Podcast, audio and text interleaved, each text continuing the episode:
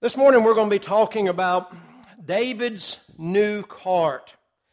And the story is found in 1 Chronicles chapter 13. Uh, beginning there at verse 1 and going down through verse 12 is what we're going to be looking at today. So I invite you, if you will, to go ahead and open your Bibles to this particular passage. Um, the book of Chronicles is, of course, the Chronicles of the Kings. And even though they parallel some of the information that you find in 1st and 2nd Samuel and 1st and 2nd Kings, sometimes we find a little bit more detail in the Chronicles because they were the official record, official record of the kings, and uh, sometimes more detail was put into them. And so we're going to be using this in our text, even though this also appears um, in, in, uh, in, first, in First Samuel. But we want to. Uh, have that in front of us because the lesson today will be coming from this text. And this story that we find here in First Chronicles is more than just an interesting story. As we're going to discover, there's some very powerful lessons that can be learned. But before we look at this particular text, I want to go back to the text that Eric read for us to kind of introduce our lesson today and what we're going to be uh, spending our time concentrating on. If you go back to the text that he read for us there in First uh, Chronicles chapter 15, beginning at verse 12, and it said unto them, Ye are the chief of the fathers of the Levites, sanctify yourselves, both ye and your brethren, that ye may bring up the ark of the Lord of uh, God of Israel into the place that I have prepared for. For because ye did it not at the first, the Lord our God made a breach upon us, for that we sought him not after the due order. So the priests and the Levites sanctified themselves to bring up the ark of the Lord God of Israel, and the children of the Levites bear the ark of God upon their shoulders with the staves thereon, as Moses commanded according to the word of the Lord. Now we're going to get into the background of this particular text uh, and why this text is here. But the thing I want us to emphasize before we actually get into the lesson, the reason why I had Eric read this particular text, is because what we find at the very end of verse 13, where it says, For that we sought him not after the due order. The original Hebrew here says, Not according to the rule. David discovered that what's going to happen in our lesson today and in our text today happened because David did not follow the due order. David did not do according to the rule. And the order here and the rule here, of course, is the order and the rule of God.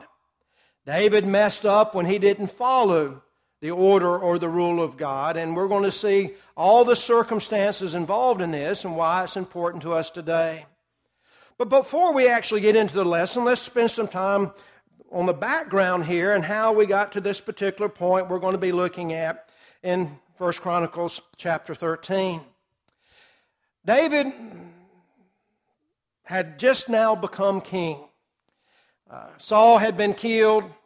Jonathan had been killed. The Philistines had overrun them. Uh, David was proclaimed king there in Hebron, and he uh, went and fought with the Philistines, and he destroyed them and beat them, and now he was ready to take on his kingdom. And one of the very first things that he did, he decided that the ark needed to be where the king was. The ark needed to be brought back and put into a place of providence. Um, as far as the background of where the ark was, it was in a town, little town called Kiriath uh, Jearim. And it's a place where it's been sitting during the whole reign of Saul, going all the way back to the times of the judges, back to when Eli was a judge. In the fact that the Philistines came and conquered the land of Israel, one of the things that they took, uh, because the Israelites were very foolish in allowing the ark to be brought into the battlefront, uh, was that they took the Ark of the Covenant away from the people of Israel and put it in their camp, in the Philistine camp. And we know that God sent a series of plagues upon the Philistines, and they realized it was the ark that was causing the problem. So the Philistines said, Here, take this ark back. And basically, they took it to a person's house and put it in his house and just left it there. And David understood the importance of the uh, Ark of the Covenant. David understood the importance of how it was a main part of the Jewish religion. David understood that in order to worship God properly in the tabernacle, that the Ark of the Covenant had to be there. David understood one day that he was going to build a, uh, have his son build a beautiful temple, and he wanted that ark there. So David decided that the ark needed to be moved to a better and proper place. But during this process, David discovered a very powerful lesson, which is also a lesson for us today. With that background in mind now, let's start looking at some points that we find in the text. First of all, we need to understand that they had a noble purpose in bringing the ark up to Jerusalem. Notice what the text says. You can look on the screen or follow in your Bibles. And David consulted with the captains of the thousands and hundreds and every leader. And David said unto all the congregation of Israel, If it seem good unto you, and that it be of the Lord our God, let us send abroad unto our brethren everywhere that are left all in the land of Israel, and with them also to the priests and the Levites which are in their cities and suburbs, that they may gather themselves unto us, and let us bring again the ark of our God to us, for we inquire not at it in the days of Saul. And all the congregation said that they would do so, for the thing was right in the eyes of all the people. Now, as we look at this text, the thing that impacts me the most is that these people had a very noble purpose in what they wanted to do. These people had some good intentions. They were trying, at least they thought in their minds, trying to do the right thing. And it reminds me of the fact that there are many in the religious world today who are very sincere people, people who are trying to do what they think is the right thing, they had good intentions. Now, think about the intentions of this particular text. Think about, if you look between the lines, all the things that are going on here. First of all, they had very good intentions about bringing the ark from where it was, whereas the text says it's been sitting there all the days of the Saul, and nobody's inquired of the ark. It's never been used in the worship service there. They had good intentions to putting it back in the rightful place where it needed to be so it can be used in the right kind of way. They had very good and noble intentions. As we're going to discover a few, in a few minutes, David had very good intentions and very noble intentions in building a special new cart to haul this particular Ark of the Covenant in. David understood that this was something from God. David understood that this ark had special significance. So he wasn't going to put it just on any, any ark or put it on any cart. He wanted to make sure that it was a cart that had never been used before. It had never been profaned in any way. It hadn't hauled anything in it before. He wanted to make sure that this was a brand new cart that had only been used for one purpose, and that is to haul the Ark of the Covenant to Hebron. David had very good intentions. And also, as we discover in a few moments in this text, uh, this ark, as it's being carried in this new cart along the way, Uh, comes across a pothole or something. And it causes the ark to stumble. And it's obvious that the ark is about to fall off of this cart. And a man by the name of Uzzah, with very, very good intentions, because why in the world would you let the Ark of the Covenant slide off of that cart and land in the road and perhaps be broken or tore up or somehow another profane? Uzzah, with very good intentions, reached up to steady that ark so it wouldn't fall off the cart, and God struck him dead. They all had good intentions but none of those intentions were according to the due order or according to the rule or according to what God wanted. Let me emphasize again that oftentimes in the religious world today, especially in our worship services, we have good intentions. We think that because we do things a certain way that it will be for the best. And we may even think in our hearts that we're giving God the glory and the honor and may think, man, this is just a wonderful thing. But intentions never compare to what the will of God is. Now, as we go through the text, notice what else happens religious excitement is no substitute for obedience. Beginning at verse 5, notice what the text says. It says, So David gathered all Israel together from Shihor of Egypt even to the entering of Hamath to bring the ark of God from Kiriath Jearim.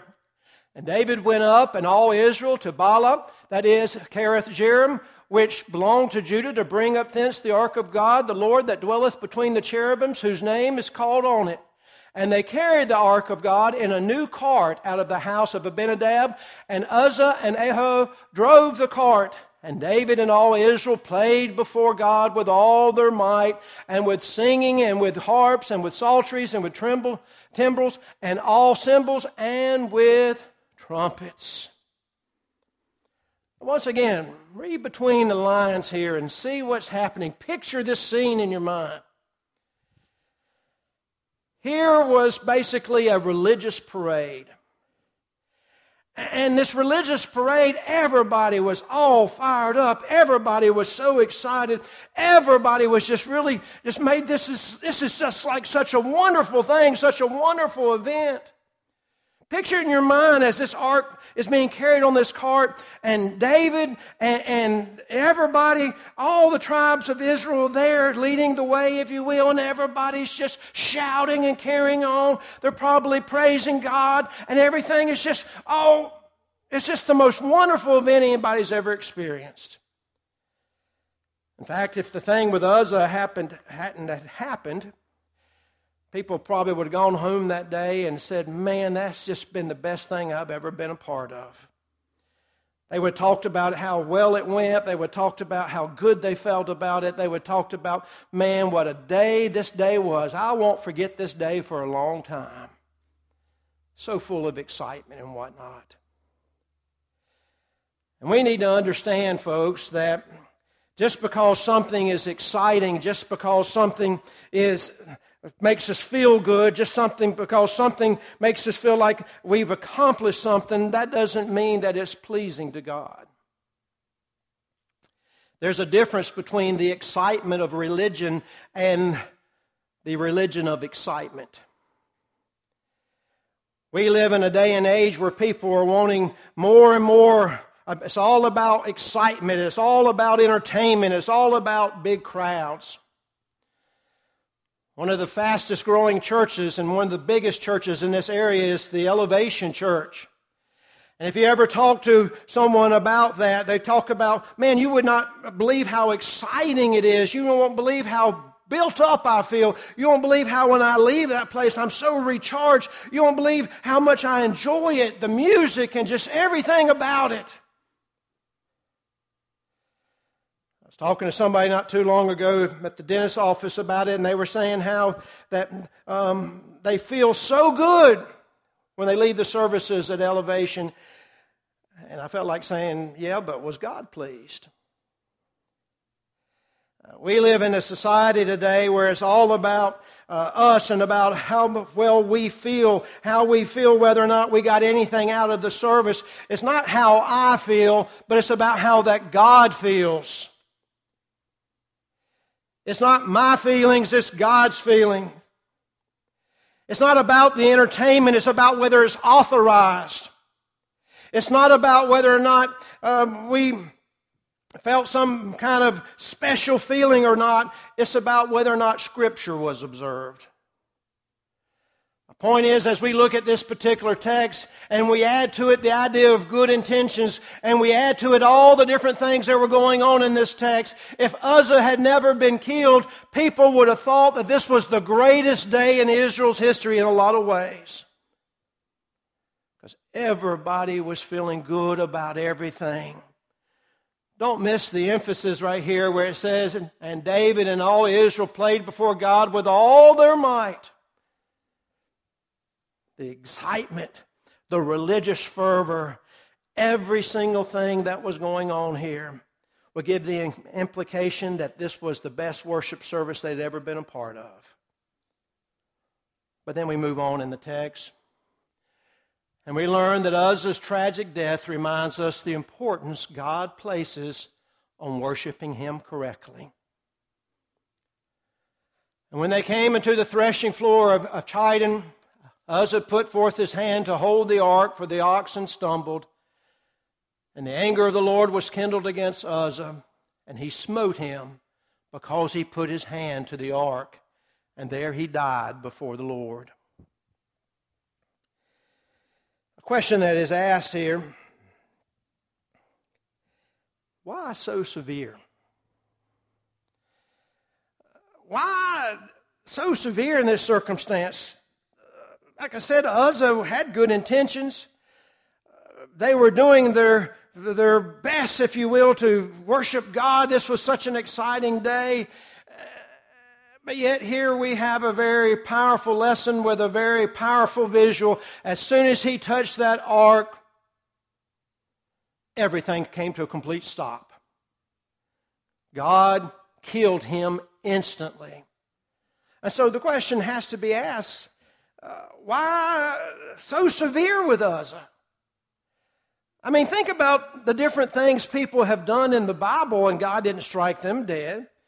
Uh, we were talking about in our Bible class today that, and Scott's doing an outstanding job teaching this class on Genesis, but Abraham, who was supposed to be a man of faith, whom God had told he would make him a great nation, basically gave his wife to Pharaoh and said, You do what you want with her as long as you don't kill me. Why didn't God strike him dead? Why didn't God say, Well, at least I'm going to take the covenant away from you. I'm not going to let you be a great nation anymore? Why was God not more severe with him?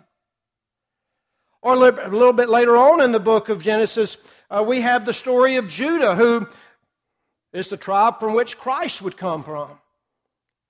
And Judah did a despicable thing. He had sexual relations with his daughter in law. God didn't strike him dead. God didn't really say a whole lot about it other than it happened. Why not severe about that? And then later on, of course, there were consequences, but you got David involved in the things that he was involved in, even having a man killed, but God wasn't killed instantly. God didn't kill him instantly. Why so severe with Uzzah? Why so severe with Nadab and Abihu, who offered up strange fire to the Lord? I mean, we're just talking about incense here, but yet fire came down from heaven and consumed them. Such a little thing, such great consequences. Or even later on, as you move through the history of Israel, and you meet a king by the name of Uzziah, who decided he was going to go into the holies of holies and act as a priest. And as soon as he reached out his hand in the holies of holies, it became leprous, and he contracted leprosy, and it took his life. Why so severe? Why was God so severe in this case? Uzzah just reached up and touched the ark, and he had good intentions. Well, the point, of course, is in the text is that when it comes to the worship of God, God wants his worship done right.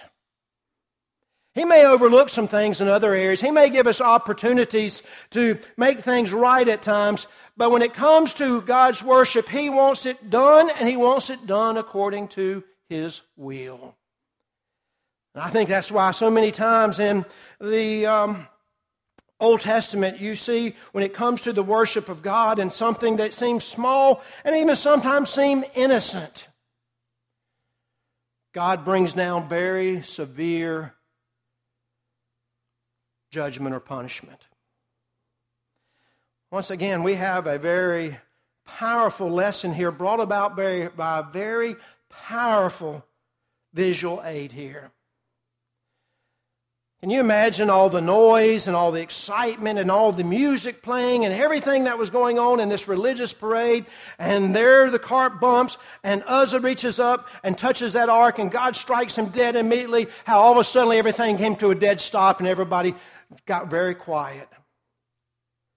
Because they understood something is not right here. What has happened? And the point, of course, God wanted to impress upon these people is when it comes to His worship, He wants it done right. God puts, puts emphasis on the fact that we need to worship Him, and that when we do worship Him, we need to make sure we do it right.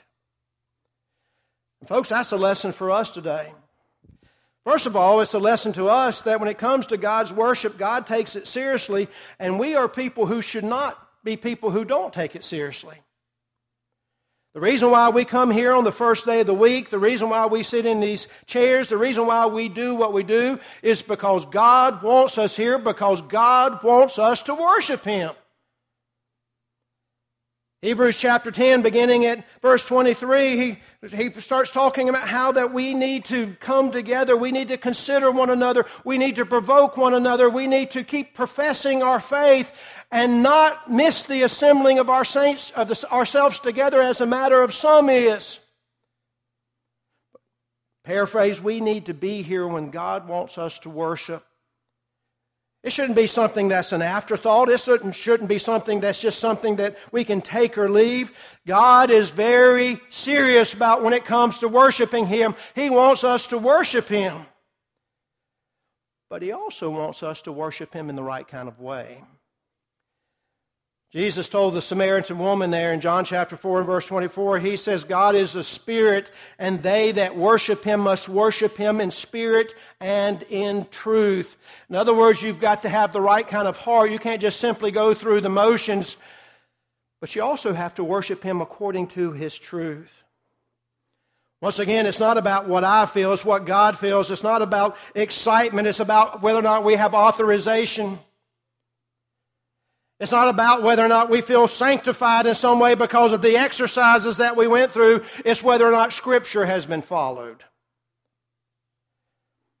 Here on these pages of this particular text, we have a very powerful, powerful visual aid. And if we could put our minds back there and think about what happened on that day and picture it in our mind and the shock that the people there learned a lesson that they would never forget, and we too should learn a lesson we should never forget. And that is when it comes to God. God wants His plan followed when it comes to worship. But notice what else the text brings out. A new cart is a poor substitute for obeying God. Look at verses 11 through 12. And David was displeased because the Lord had made a breach upon Uzzah. Wherefore that place is called Perezuzza to this day. And David was afraid of God that day, saying, How shall I bring the ark of God home to me? Now, before we start talking about this particular text, I want you to think about the fact that we live in a day and age today when people are always trying to find ways to change the church. People are always trying to find ways to change the worship service, if you will. Actually, actually, we live in a society that's constantly changing. Um, things aren't the way they were a long time ago. Things are different now. So we need to change the way we do things. If we, if we change the worship service, perhaps we could bring bigger crowds in. If we could change the church somehow or another and the way that we do things, uh, like maybe the rest of the religious world, and maybe we can, we can bring more people in, the church can grow, and, and the bottom line is more souls will be reached, so that'd be a good thing. That's a good intention. We can do that. And we'll say more about that in a moment, but make sure we understand what's happening here. When David saw what had happened with the cart and with the ark and with Uzzah, uh, at first he was confused. What happened? Why did this happen? I don't understand. Does God not want us to bring the ark up? But then he started doing some studying. Then he started looking at some things. Don't know for sure because the text doesn't tell us, but evidently somebody hadn't handed him the book of Numbers. And he went to Numbers chapter 14 and he started reading about how you're supposed to take care of the ark. And then we get the conclusion we find that Eric read for us there in 1 Chronicles chapter 15. He understood that he didn't do things according to the due order. He didn't do things according to the rule. And that is what caused the problem. Even though that rule had been written 400 years before David was ever born, it was still on the books. In fact, it was in the book, God's book. And David understood that he messed up. The new cart might have been a good thing. The new cart got everybody excited. The new cart was based on intentions. But David came to the conclusion that what happened and the way that it happened was because he did not follow the due order, the rule, God's word. And so, as we come to the conclusion of this lesson today, we can maybe uh, bring what happened in David's age to bring it to our age and think about as we go through our worship service. Are we going to do things according to due order? Or are we going to build a new cart? As we look at the religious world today, it's obvious that there are some who have decided that they need to build a new cart, that the way things are put in the scripture, the way the due order is, that's just not good enough, that we have to be changing people for a changing time, and therefore our religion has changed. But folks, even though it's been 4,000 years since this event happened, what happened on that day is just an important lesson for us today as it was back all those many years ago when Uzzah touched that ark. You see, God's due order is that uh, we have a cappella singing, but the new card is instrumental music. God's due order of things is to have congregational singing where everybody takes part. The new cart is to have praise teams or to have choirs. The due order is to have the men lead the worship assembly and be in charge because that's what the scriptures say. The new cart is to let women lead in the worship service. The due order is to, on the first day of the week, to gather around this table on every first day of the week and remember the Lord's death, remember the blood that was shed for us. The new cart is to do it quarterly or maybe not do it at all. The due order is to give as we have been prospered on the first day of the week, to give of our means. The new cart is to have raffles, bake sales, other fundraising ideas. The due order, if someone comes forward at the conclusion of the lesson and asks what they need to do in order to be saved, is to sit down with them and show them from the scriptures that a person predicated upon their faith and their confession and repentance that they need to be baptized for the remission of their sins. The new cart is to simply tell them to say the sinner's prayer. You see, a decision has to be made, and David understood this. He realized where he had went wrong. He decided that a new cart was better. But he knew now it was in violation of God's due order or not according to his rule. When people say that they need to build a new cart, and this is what David's problem was, they were saying, Well, I have come up with a better way than God's way. I've thought this through, and I think that this is going to be better for the people. I think this is going to be better for crowds. I think this is going to be better for visitors. I think this is going to give us more excitement. I think this is going to build us up more. I think when we leave here, we're going to feel so much better about ourselves. We're going to be just on fire for the Lord. But a new cart is never, ever a substitute for God's will. On this particular occasion, a terrible thing happened. A man died. A man that was put in that position because of what the king decided. A man that evidently had very good intentions. A man who thought he was doing right by reaching up and touching something that he had no right whatsoever to ever touch. And a very great tragedy took place that day. David was troubled at first. David was perplexed. He thought, why has all this happened? But then he came to the conclusion, and this is the same conclusion we need to come to this morning that he did not follow God's law. And when it comes to God's worship, God is very severe that it be done right. And so, as Eric read for us a few moments ago from 1 Chronicles chapter 15, what happened?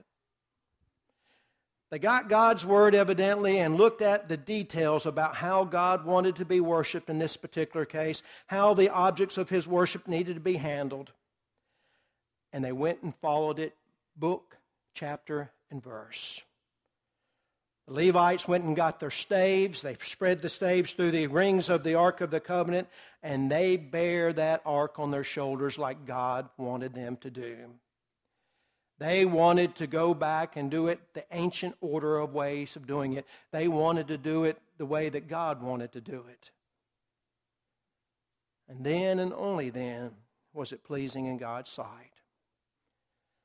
May we also strive to always go back to the ancient order, to have a book, chapter, and verse for everything that we do in our worship service. Not leave it up to what we think may be right, or what feels right, or what maybe is more exciting to us, or maybe gives us some thrill run down our back. We are here today to worship God. It's all about Him and nobody else. Now, don't misunderstand me. There is a difference, and I mentioned this briefly before, but there is a difference between the excitement of religion and religious excitement. There can be excitement in religion. There can be some emotion in religion. In fact, it wouldn't hurt maybe if we had more amens here, or God forbid, somebody might say, Praise the Lord sometime. There can be emotion in there. And, and there can be excitement in religion. In fact, I'll be honest with you, almost every Sunday I come here, I'm excited about being here. I'm excited about partaking in the things we partake as far as the, the worship service is concerned. I feel sorry for those who aren't excited about coming, aren't excited about being here, aren't excited about participating. There is some excitement here. And I can leave here and I can feel good about things because I was here at the worship service, because God was praised and I did what He wanted me to do. And it recharges my spiritual battery to be the kind of person I need to be. But excitement for just the sake of excitement, good feelings just for the sake of good feelings. There's a big difference between the excitement of religion and religious excitement.